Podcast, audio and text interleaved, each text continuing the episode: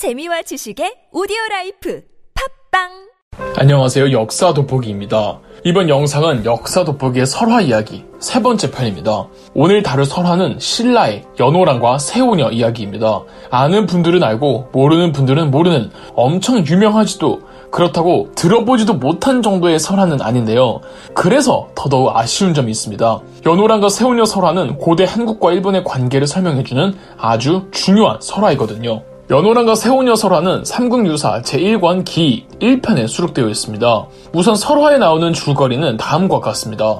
신라의 제8대 임금 아달라 이사금 제위 4년인 서기 157년에 동해 바닷가에 연호랑과 세오녀 어부 부부가 살고 있었답니다. 어느 날 연호랑이 바다에 나가 해초를 따고 있었는데 갑자기 어떤 바위가 나타나 연호랑을 싣고 일본으로 가는 게 아닙니까? 일본의 현지인들은 바위를 타고 바다를 가로질러 도착한 연호랑을 하늘이 내린 존재로 생각하고는 연호랑을 왕으로 삼았습니다. 한편 남편이 돌아오지 않자 이를 이상하게 여긴 세오녀는 남편을 찾아 나섰다가 남편이 벗어놓은 신발을 발견하곤 역시 그 바위에 올라갑니다. 그랬더니 그 바위가 세오녀도 태우고 일본으로 갔죠. 일본 현지인들은 다시 놀라서 연호랑 왕에게 아뢰었고 이리하여 부부가 다시 만나게 되어 세오녀는 왕비가 되었습니다. 이때 신라에서는 해와 달이 빛을 잃어버렸습니다. 하늘의 천문을 관측하는 관리가 아달라 이사금에게 말하기를 해와 달의 정의가 우리나라에 내려와 있었는데 지금 일본으로 갔습니다. 그래서 이렇게 괴이한 변고가 생긴 것입니다. 라고 합니다. 신라의 아달라 이 사금은 사신을 일본에 보내어 두 사람에게 돌아오라고 합니다. 그러자 연호랑은 내가 이 나라에 도착한 것은 하늘이 시켜서 그렇게 된 것이오. 그러니 이제 어찌 돌아갈 수가 있겠소. 그 대신 내 왕비가 짠 고운 명주 비단이 있으니 이것을 가지고 가서 하늘에 제사를 지내면 잘 해결될 수 있을 것이오. 라며 사신은 그 비단을 가지고 신라로 귀국합니다. 그리고 그 말대로 하늘에 제사를 지내자 해와 달이 예전처럼 빛이 났다죠. 그 비단을 임금의 창고에 보관하고 국보로 삼았으며 그 창고 이름을 귀비고라고 하며 하늘의 제사를 지내는 곳을 영일현이라고 불렀답니다. 이젠 연호랑과 세오녀 설화를 역사적으로 해석해 볼 텐데 우선 설화의 시대적 배경부터 파헤쳐보면 신라의 8대 임금 아달라 이사금 때의 일이라는 겁니다. 아달라 이사금의 이름은 아달라이며 성은 박씨입니다. 초기 신라에서는 한 성씨가 왕위를 독점하는 형태가 아닌 박씨, 석씨, 김씨, 세 성씨에서 왕위를 교대해 갔습니다.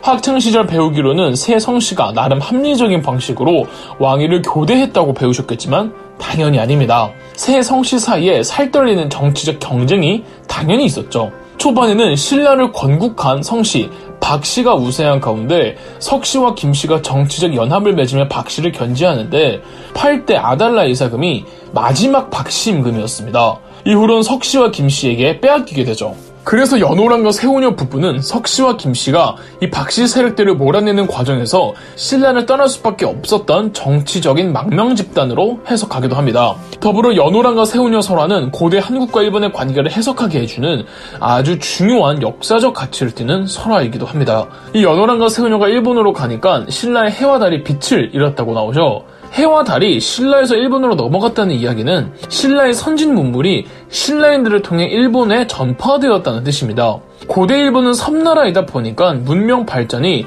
한국이나 중국을 통해 선진 문물을 수입하면서 이루어질 수밖에 없었습니다. 지리적으로는 중국보다 한국 남해안 쪽과 더 오래도록 더 많이 교류했고 한반도 남해안에서 무슨 이유에서든 고대 일본으로 넘어가 선진 문물을 전해준 한국인 집단을 일본에서는 도레인이라고 불렀습니다. 이때 한국 남해안에서 일본으로 건너가는 루트는 한 가지가 아니라 다양했던 듯합니다. 이 많은 분들이 고대 일본과 공식적인 관계를 체결한 한국 최초의 나라가 백제라고 아시지만 접촉 자체는 가야나 신라가 훨씬 더 오래되었습니다. 백제는 서울에서 시작한 반면 가야는 낙동강 부근, 신라도 동해안 부근에서 시작했으니 당연하겠죠. 이 연호랑과 세운녀 설화는 그러한 신라 도레인 집단의 하나로 보고 있으며 더 소름이 돋는 건 신라에서 일부 집단들이 일본으로 와서 부족 내지 지방 정권을 수립한 신화가 일본에도 있다는 겁니다.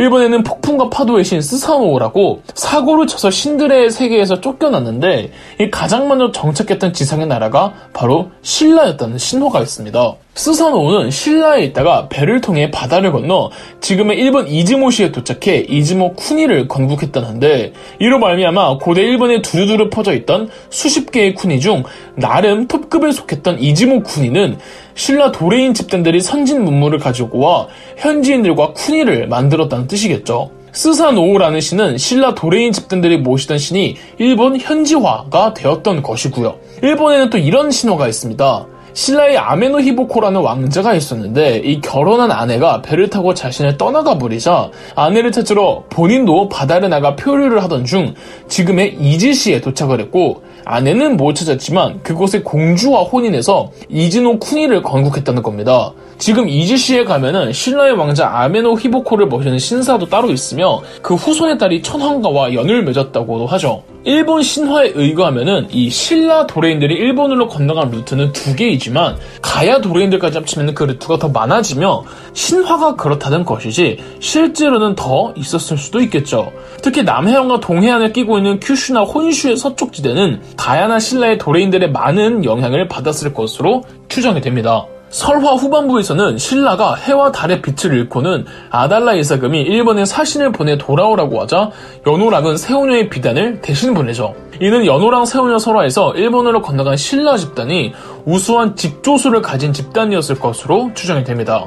더불어 아달라 이사경이 받은 비단으로 제사를 지냈다는 영일현이라는 곳은 포항의 영일만이랍니다. 아마 연호랑 세오녀 부부가 원래 살던 곳도 바닷가와 인접해 있는 포항 지역으로 보이며 그래서 연호랑 세오녀는 무속을 담당하던 샤먼 혹은 제사장 같은 존재들이 아니었을까 하는 해석도 있습니다. 그리고 영일현 바위는 제사장들이 제사를 모시는 신성한 장소 혹은 재단이었을 것이고요. 신라의 왕족과 지배층 자체가 이 제사를 주관하는 제사장에서 출발을 했습니다.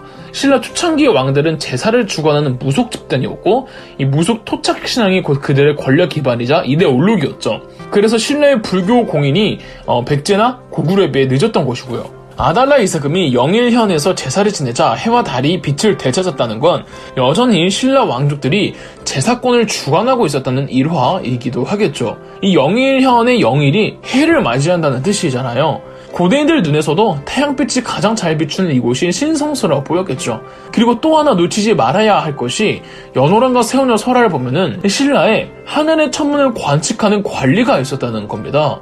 저 오랜 시절 천문 관측을 하는 관리가 있었다는 건 신라가 천문학 지식과 기술을 나름 보유하는 국가였음을 알 수가 있고 해와 달이 일본으로 건너간 것은 천문학 기술이 넘어간 것이라고도 보고 있습니다. 이렇듯 연호랑 세운녀 부부 설화는 그저 재미있는 설화로만 끝내기에는 고대 한국과 일본의 교류를 시사하는 바가 상당한 중요한 설화입니다. 그러나 이를 두고 야, 역시 고대 일본은 미개했다 하며 민족주의적인 우월감에 빠지자는 결론은 결코 아닙니다. 고대 한국과 일본이 어떤 식으로 어떻게 교류가 되었는지, 문화적, 경제적, 사회적 교류가 어떻게 발전되어 갔는지, 혹시 공통된 문화권은 없는지, 일단은 그것이 어떻게 한국의 다양한 교류에 이바지할 수 있는지를 고민해야 하지 않나 싶습니다. 그럼 역사 돋보기였습니다.